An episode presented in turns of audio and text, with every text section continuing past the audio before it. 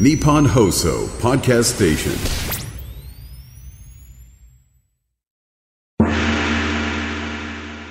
Yamashita Tomohiro no Tonikaku Akarui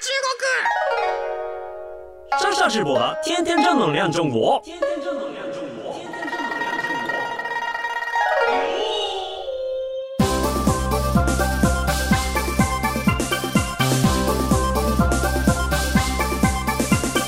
中四面西面大家好，我是上上直播。皆さんこんにちは。中国ビリビリナンバーワン日本人インフルエンサーコンテンツプロデューサーの山下智博です。本日にがつここのか、あの中国のね旧正月が明日でございます。今日はね大晦日でにがつとおかが、えー、春節でございます。皆さんの周りいかがでしょうか。中国のお客さん。あのー、たくさん来てますかね。あのー、コロナが明けてまだ団体旅行は、えー、開放されてはいないもののですね、まあ、実は、えー、中国の方が、えー、まだ人数自体戻ってきてないんだけれども、売り上げのインバウンドの売り上げの さん、よんわりを占めるみたいな、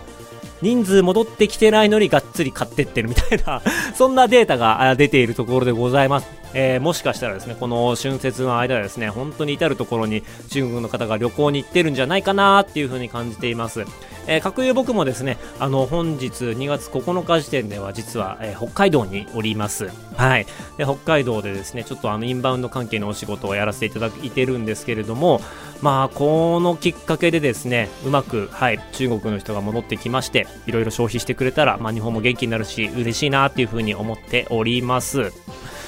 さあそんなわけでですね、あの春節にふさわしい、まあふさわしいかどうかちょっとわかんないんですけれども、えっと最近ちょっと知り合いが、えー、にパーティー呼ばれまして、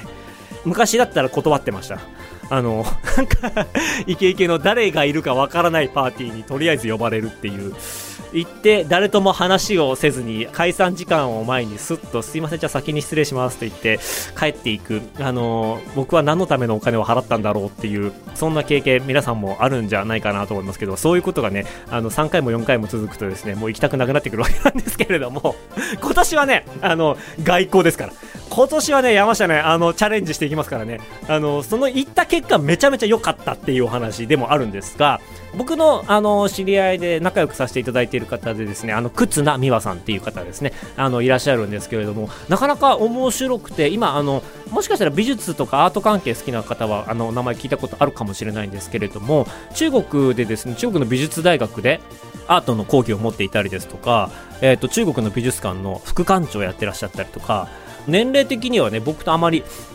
変わらないぐらいの方なんですけれども、その方がですね中国の現代アートと日本の現代アート界ではすごく有名ででしてね、あのその方と仲良くさせてもらっていて、その方に呼んでいただいたんですよね。でその方に呼んでいただいて虎ノ門ヒルズの、はいまあ、パーティー会場に来てくれとお絶対絶対友達できる人友達になれる人いないわと思って思いながら、まあでもよし行こう今年は頑張ろうと思って行った結果ですね、そこで何があったかというとですね、まあ本当に面白い人たくさんいて、一人一人のなんか面白かったお話を、えー、とお話できればと思ったんですけれども、起業家さんというよりかはどちらかっていうとアーティストの人とかクリエイティブ業界の人がたくさん集まっていて、でもうどの人と話をしてもめちゃめちゃ面白かったんですよ僕的には。で、まあ、極めつけは何かというとですね、あのそこにですねあの蜷川実花さんという写真家のあの方がいらっしゃいまして、はい、あの蜷川実花さん皆さんご存知かなと思うんですけど、極彩色のねあのカメラマンでオイランの監督とかやってたあの蜷川実花さんですね。で蜷川実花さんの展覧会がちょっと虎ノ門ヒルズにありまして、その虎ノ門ヒルズの展覧会の入り口にある、えー、とレストランでみんなであのパーティーしてたんですけれども、パーティーがですねあのこう大団円に向かうときに、まあ、突然ですねそのあの忽那さんからアナウンスが入りまして、ちょ皆さんとあの蜷川実花さんがいらっしゃいますと、ですぐそこで蜷川実花さんの展覧会がやっていますと、ちょっとご本人に解説してもらいながら一緒に見に行きましょうみたいな、なんだそれであの閉館した後のね美術館をですね貸し切りで、えー、本人の作品解説含めてですねパーティー参加しているみんなでこう一緒にこうぐるぐると展覧会を回るっていう、なんかそんな素敵な体験をさせていただきまして、いやもうこれだけでもうあのもう僕はもうはち切れるぐらい嬉しかったんですけれども、まあ、実際ですねあのその展覧会ですね虎ノ門ヒルズでにがつにじゅうごにちまでやってるんですけれども、いやーすごかったですよ。あの写真家っていうイメージが僕すごい強かったので、写真とかの展示かなと思ったら、いやもう違うんですよ違うんですよ。あの蜷川さんってすごいお花とか金魚とか色のついてる極彩色のついてるものを結構被写体にするんですけれども、写真を撮るっていうかもう一つでっかい空間があるんですけど、そこで何が行われているかというと、造花、いわゆるこう人工のお花がですね、えーと、所狭しとさんびゃくろくじゅうど造花の世界が広がっていて、そこにライトがついていて、でライトもですね、あの時間によって、まあ、すごく綺麗に展示されてあるんですけれども、お昼の光と夕方の光と、まあ、ちょっとぐるぐる回るらしいんですよね。でいろんな、えーと、時間帯の、まあ、お花と光の美しい世界が見られるっていう感じなんですけれども、もう一歩踏み入れた瞬間、あ、なんか死んだ俺みたいな感じの気持ちになるんですよ。あの極楽浄土っていうのがあるとしたら多分こんな世界だろうなって思うぐらい、赤、水色、黄色、ピンク、いろんな色がですねもう氾濫しまくっていて、多分中にはその春に咲く花、夏に咲く花、秋に咲く花、まあ、それぞれもう季節とかを、まあ、飛び越えていろんなお花の、えーと、造花があったりするので、なんかやっぱちょっと違和感があるんですけど、総じて全て綺麗っていうような、なんかそんな世界が広がっていて、しかもその空間結構でかいんですよ。もうあのいや狂気でしょこんなんみたいなレベルで造花がぶら下がったりとか壁に展示されたりとかしていて、もう隙間がないんですよ。なんかそこはなんだろう、チームラボの展示とかあるじゃないですか、デジタルのいろんな光プロジェクションマッピングでバーってやってるような、なんかああいうのを見てうわすげえなと思うんですけど、なんか実物の花が造花があるので、だからそれ飛び越えてうわすげえみたいな、あの言葉すげえ語彙弱いですけれど、わーすげえなんですよあのこれねちょっとね、あのいや大人が本気に出すとこうなるんだなっていう、あのいい例なので、ちょっとぜひ皆さん行ってみていただければなと思いました。で、えっとまあ、あのデジタルの映像作品とかもあったりしますし、あの極めつきはですね、あの夜とかになるとすげえ綺麗だったんですけれども、一個そのホールみたいなところがあって、で、えっと、寝転がりながら天井とか壁に、えー、っと投影されている映像を見ることができる場所があったりするんですけれども、まあ、そこってそのホールなんですけどガラス張りのホールなんですよ。で昼の間はそこカーテンが閉まっているらしいんですけれども、夜になったらそこ開いて東京の夜景とそのデジタルの作品が一緒に見られるっていう贅沢な空間があったりとか、非常にですね、あの場所空間をうまく使っている展示で、いやすごい見応えがありました。でなんでこんなにデジタルのあの作品が多いんだろうと思ったら、今回その蜷川さんのチームで、えー、とやられているみたいで、そのチームの中にあのデータサイエンティストの宮田博明先生、ニュースピックスであの落合先生、落合さんとかと一緒にお話ししている、えーと、髪が青くてちょっとロッキーなパンキッシュな服を着ている宮田先生があのチームに入っていて、あの作品のあの監修だったりとかテクノロジー周りね担当しているらしくてですね、そういうのもあって、もうあの普段の僕らの印象とはちょっと違う蜷川さんの展覧会が見れましたみたいなところでした。で、まあ、あの人も少なかったので、いや僕本当にびっくりしたのがですね、あの蜷川さんとお話もすることできましたし、その辺に美術業界においてはやばいぐらい有名な人がいるんですよ。あの知らずに話しかけた人が、えっと、石上純也さんっていう方で、この人建築家としてマジで世界で有名な人なんですよ。で僕はあの芸大時代ですね、あの大学時代にその人の建築物とか作品を見て、うわすげえ天才だなって思ってた人が実は話しかけたらその人だったみたいな、なんかそんなね偶然もあったりとかして、いやパーティーパーティー最高とこんなパーティー最高だなと思って、はい、ちょっとそんなことがありました。あのー、ね皆さん本当に外に出ましょうあのね、蜷川さんの展覧会にがつにじゅうごにちまでなんですけれども、まあ、それが終わったらですね、今度しがつからですね、えー、と弘前レンガ倉庫美術館というところでも展覧会が行われるみたいです。まあ、そこでもあの宮田さんとのチームで展示をやるみたいなので、まあ、もしもし、あのー、お時間があれば、えー、東京でも、あのー、青森でもいいので、えー、行ってみてもらえればなというふうに思います。本当にいい展覧会でした。はい、ということで本日はですね、あのお便りを紹介したいなというふうに思います。えーとお便りいただきました。中国芸能界の沼から抜け出さないアリサさんありがとうございます。山下さんこんにちは、アリサかっこウリと言います。クラブハウスでよくお話しさせていただきました、えー、覚えておりますか。あ、印象があります印象ありますアイコン見れば絶対 ひゃくパーセント 思い出せるんですけれども、印象あります。はい、やっとこそリアルタイムに追いついたのでちょうどメールを送ろうと思っていました。いつも楽しく興味深く聞かせていただいております。詐欺の話めちゃめちゃ面白かったです。大笑いしましたあれあれを超えるコンテンツを喋れる自信がないあのいや挑戦しなきゃいけないですね。未知の世界にめんどくせえからやめとこうじゃなくて、なんかあのー、そうですよね、芸人たるもの、芸人じゃないや、あのちょっと未知の領域に踏み込んでいくっていうのはね、やっぱ大事だなと思いますので、ちょっとチャレンジは今年もしていきたいなというふうに思います。はい、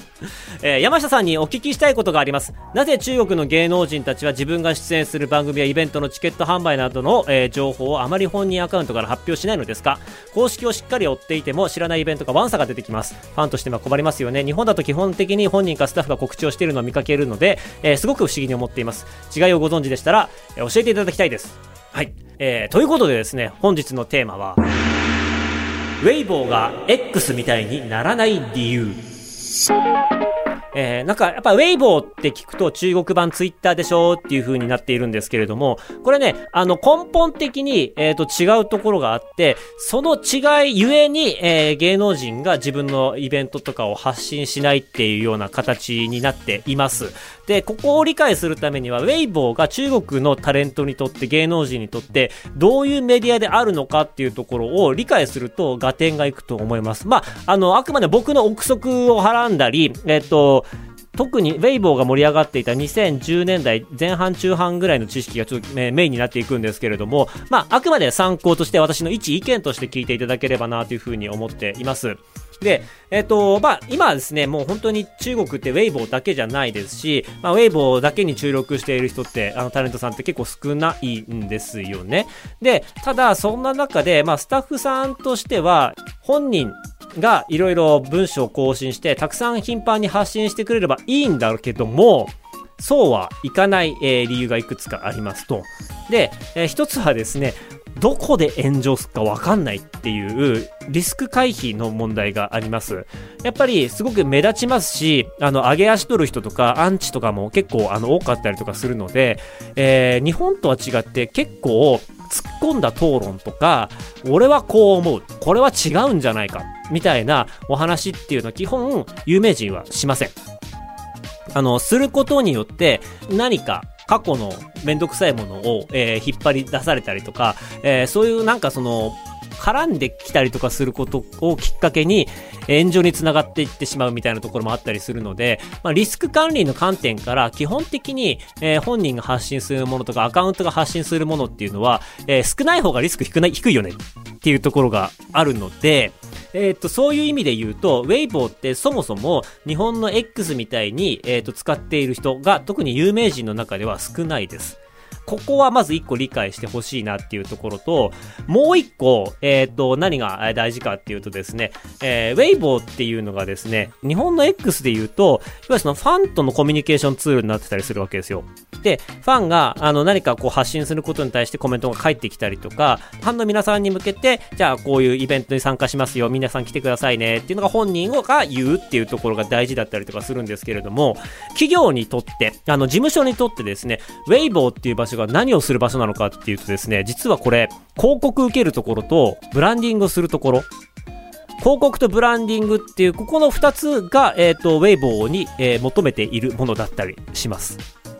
で、あまりこう、えー、発信は多く頻繁にはできないっていう中で、じゃあどういうコンテンツが多いかっていうのを見ていただければなと思うんですけど、例えばあのワンイーボーさんツイートとか見ていただければと思うんですけれども、まあ、本人が出しているっぽいなって思うのって基本的に白黒の写真とコメントがついているものになっていて、その他は、えー、イベントのアンバサダーになりましたとか、こういう広告に出ていますとか、ミュージックビデオできましたっていうような、いわゆるこう作品的な、要はそのいっこのポストの中にもうしっかりこうファンが見たいその人の様子っていうのがぐっと入り込んでいるもの、それが詰め込まれていて、えーと数字を見るとリツイートとかコメントが数十万超えているみたいな、そういうような形になっているかなというふうに思うんですよ。で、これは、えーと何かというと、あのウェイボーっていうところを使ってブランディングしてるんですよね。で、ブランディングってどういうことかっていうと、例えば日本みたく X みたく、えっと明日これがやります、えっと本日これやりますで、これからあといちじかんごこれやります、今始まりましたみたいな、まあそういうこうリアルタイムで情報発信していくと、どうしても一つ一つのポストに対してえっとコメントとかえっとリツイートとかの数っていうのはどうしても少なくなってしまいますよね。あのもう本当に更新頻度がいちにちじゅっかい更新する人と、えっとみっかにいっかい更新する人だったらひとつのポストに対してどれだけエンゲージメントが厚くかって言ったら、やっぱりあまり飽きすぎないような時間帯でポンって出して待ってましたって言ってファンが盛り上げるっていうような形にした方が外から見た時に数字がすごいいいんですよ。わかりますかね。散発してバーってリアルタイムでやるよりも、もう一個一個ポンって決めたら、いやもう毎日のなんかこう日常食出すよりも、たまにディナーでポンって出してそれうめーって言っている方が人気が出るというか、外から見た時の数字がめちゃめちゃいいんですね。これがブランディングなんですよ。でこういう風にブランディングしていくと、あ、この人一発でにじゅうまんリツイートとかいくのすげえじゃん、これはぜひアンバサダーになってもらおうとかっていう、まあ、影響力がこう数値化できているっていう状態がブランディングなんですよね。でただこれであのめちゃめちゃ更新してるけど、あんまりあのえ毎回毎回せんとかにせんぐらいの数なんだってなった時に、そこに魅力を感じてくれる広告主っていうのは実は中国ではあんまりいない。あの更新すればするほど古いポストって流れていくわけじゃないですか。みっかにいっかいぐらいしか更新しなかったら、しばらくは上の方に設置されてますよね。広告の出代的にはそっちの方がありがたかったりとかするしますし、実は中国のそのアンバサダーのお金っていうのがやっぱめちゃめちゃ大きかったりしますし、自分でも発信するし、えっとブランドのえっとアカウントでも発信するし、そこの契約料金結構でかいので、中国の中ではまあそこのビジネスを取るためにじゃあ Weibo どう使うかみたいな、そういう発想になったりとかしているので、イベント情報とかっていうよりかは基本的に自分たちがあの自分このタレントさんがどう見えるか、どうよく見えるか、どう盛り上がって見せるかっていうところを事務所も考えていくので、基本的に運用の方針っていうのが Weibo に関してはこうなってしまうっていうのが僕の予測もあるんですけれども、まあこういう形になっていますと。はい、なので、えー、このあたりが分かると、まあなんでそんなに情報を頻繁に更新しないかっていうのが分かるかなというふうに思います。まあその分ですね、あの施設のファンクラブとか、えっと、いわゆるこう、本人のアカウントじゃなくて、なんとか講演会とか、〇〇さんファンクラブみたいな、そういうようなアカウントが絶対存在していまして、で、そこで情報がたくさん流れていたりとかするんですよね。で、うんと、まあ、公式に関して言っても、あの、アカウント運用するのって、今、Weibo だけじゃないので、正直。あの、事務所的にもちょっとマンパワーが足りていないっていうところがあるんで、割と、あの、熱心なファンが運用とかして情報を集めたりとか、えー、そういうのを実際にみんなが、ファンが待っているような形で発信できたりとか、ファンの待っているタイミングで発信できたりとかしていけるので、施設ファンクラブのリーダーと事務所さんがつながって、事務所さんからいろいろ情報をもらって、分かった、じゃあこれはみんなのえっとこの人のファンの多い日曜日の夕方に出せば多分一番盛り上がりますよとかっていうところ、タイミングを決めて、その人が内部でこう情報発信していくみたいな形になっているので、基本的に エスエヌエス とか情報発信に関しては事務所とか本人があまり関わらないっていうのが中国の割と、えっと、伝統的な エスエヌエス との距離の取り方なんですよね。はい。で、その分、あの、隊長ですね、ファンクラブの隊長の方とかっていうのも、しっかり自分の意見で、自分の提案で数字が出ると、まあ、あの、事務所の人に気に入ってもらえるわけですし、まあ、その人がいるからこそ、今こういう数字が出てるんだっていうのが、まあ、後に本人にも伝わったりしてくれると嬉しいわけじゃないですか。だから、その辺も、あの、隊長も手を抜かずに、あの、しっかり数字を出して、しっかりブランド価値が高まるために、一生懸命動いてくれるっていう、このファンダムの世界ですね。それが回っているっていう感じです。まあ、一部ですね、やっぱその、あの、ファンダムっていうか、ファンクラブの中で、えっと、いろんな事件が起こったりとか、えー、憎しみ合いが生まれていったりとか、お前だけずるいぞっていうものがあったりとか、そこで集めたお金を横領したりとかって、いろんな事件が起こったりとかしていて、あの、すべてがすべて健全っていうわけではないんですけれども、まあ、そういうような形で中国の芸能界と エスエヌエス っていうのが回っていたりとかしています。はい。で、あとは、あのー、まあ、単純にそのファンのエンゲージメントだけで数十万回の、あの、リツイートコメントがもらえるかって言ったら、まあ、必ずしもそうでなかったりとかするんですよね。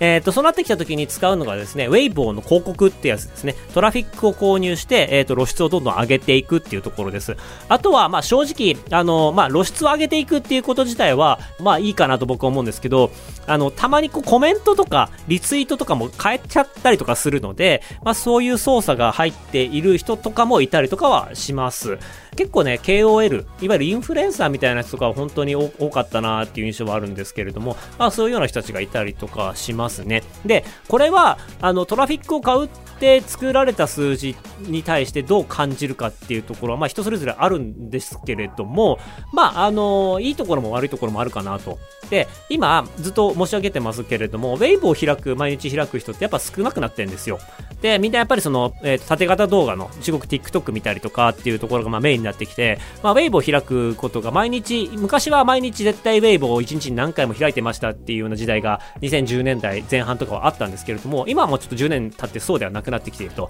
で久しぶりに Weibo を開いた時にあの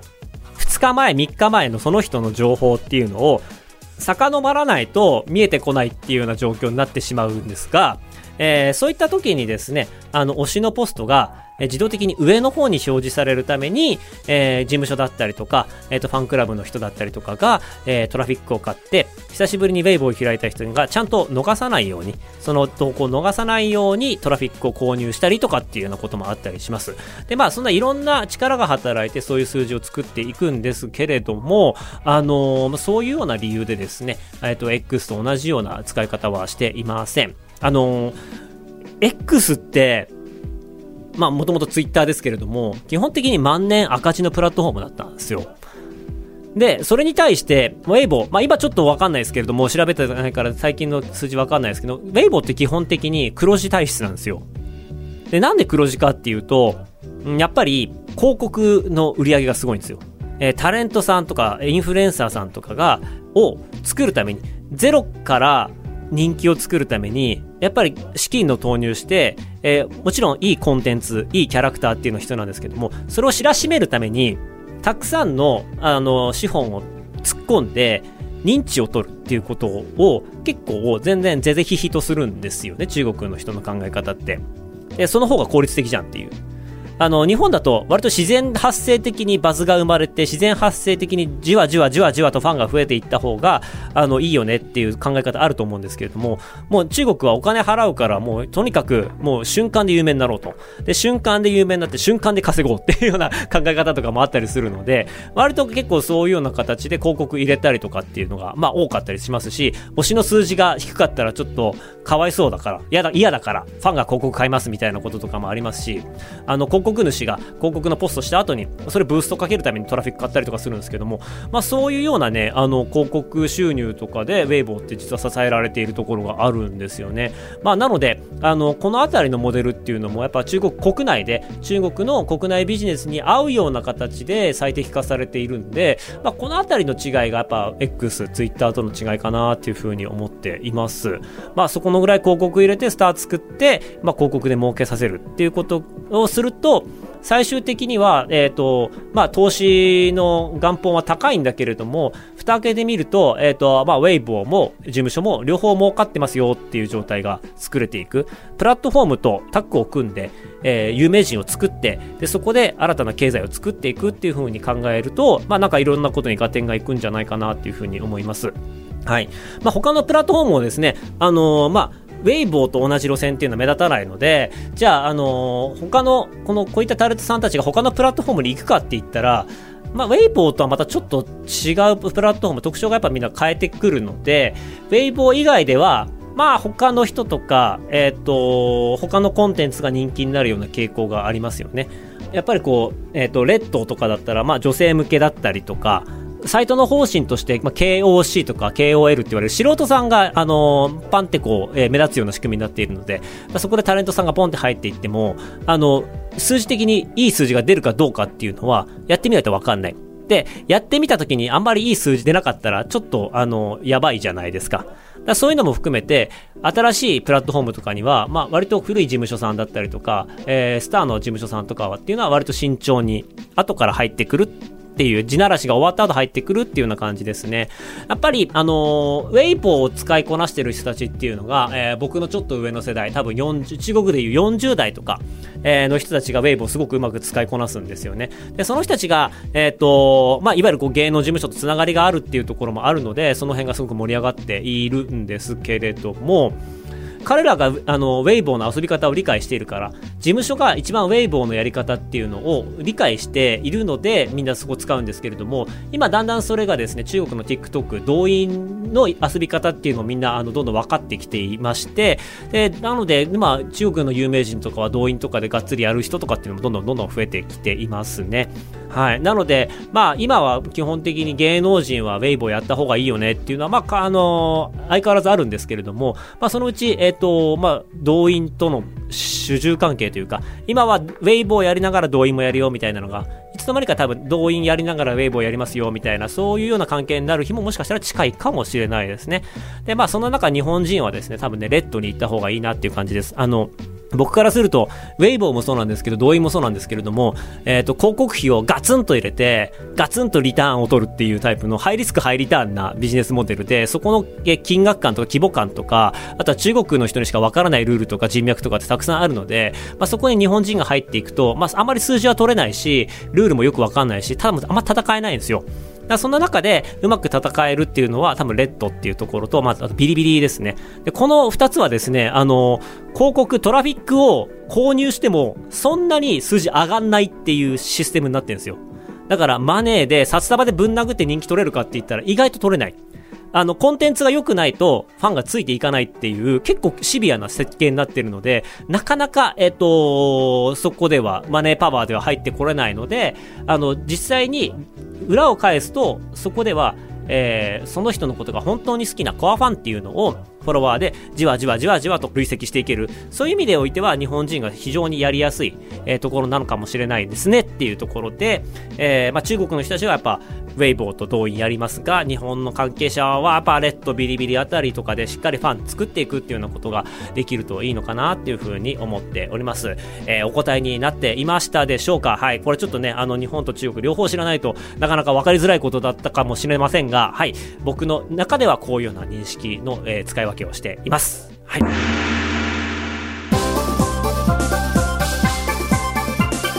というわけで、えーと、皆さんからのお便りですね、あのお待ちしております。僕が得意なことだったらこんだけ長い時間かけて話ができます。あの、